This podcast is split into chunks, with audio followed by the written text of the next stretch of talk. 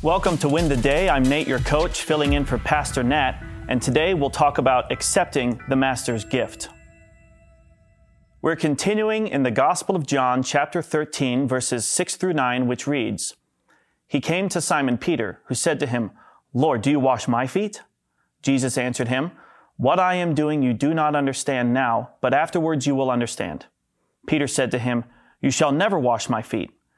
Jesus answered him, If I do not wash you, you have no share with me. Simon Peter said to him, Lord, not my feet only, but also my hands and my head. Jesus and the disciples are in the upper room celebrating the Passover feast. It's their last night together, as on Friday morning, Jesus will be arrested and crucified.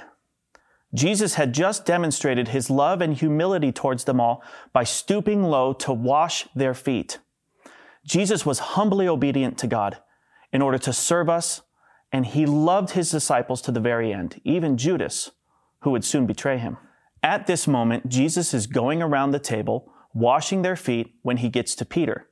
Peter is naturally surprised. They all were, because this is not what they would have expected their Lord and Master to do. Peter, as a natural born leader, speaks up. The Son of God washing his feet? Oh, no, no, no, no, no, no. To Peter, it should be the other way around.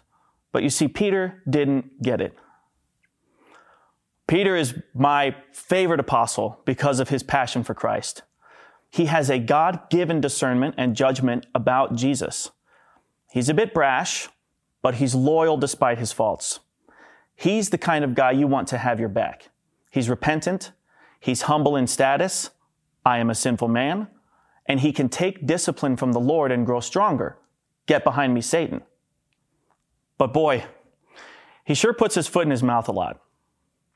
On one hand, Peter and the disciples really missed the point at times.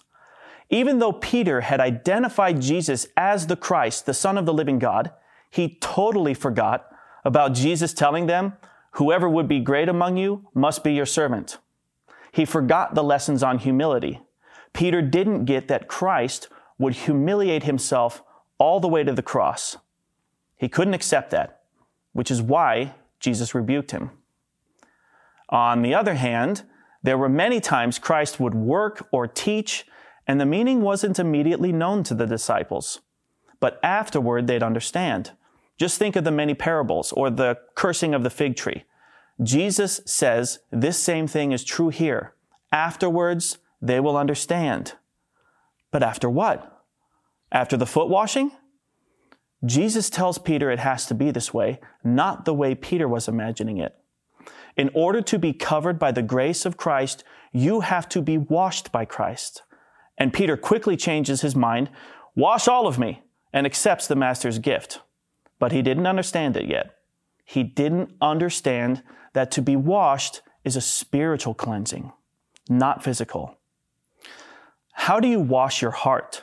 How do you cleanse your soul? Not by bathing. Jesus washing their feet is an example of spiritual cleansing which was accomplished at the cross. So, no, the understanding did not come after the foot washing. Without the shedding of blood, there's no forgiveness of sins. And only the blood of Jesus cleanses us from all sin. Only in Him may we have redemption through His blood. It's a gift of God, but we have to accept it. When we turn to Christ, we are washed completely clean from our sin. So God no longer sees us in our sin, but he sees the blood of his son shed for us.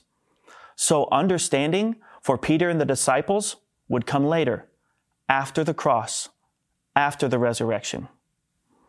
And you know what happened? John got it. The disciples got it. Paul got it. And Peter got it. Peter went on to write, knowing that you were ransomed not with perishable things such as silver or gold, but with the precious blood of Christ. They got it. Up through their dying breath, they got it. At the end of his life, Peter wrote from prison, Therefore, I will always be ready to remind you of these things, as long as I am in this earthly dwelling, that at any time after my departure, you will be able to call these things to mind. Peter got it. And He wants you to get it. He wants you to get these things. God wants you to get these things. God offers you a gift of salvation from sin and eternal life. Would you accept the Master's gift? Hey, I hope you enjoyed the message today. If you'd like to go even deeper, join us in Go Tandem. Go Tandem is our spiritual fitness app to help you move closer to Jesus each and every day. So download Go Tandem on your mobile device. Oh, and by the way, this service we offer is at no cost to the user or even to the churches who benefit, but it does come at a real cost. Would you consider partnering with us at backtothebible.org? That's backtothebible.org.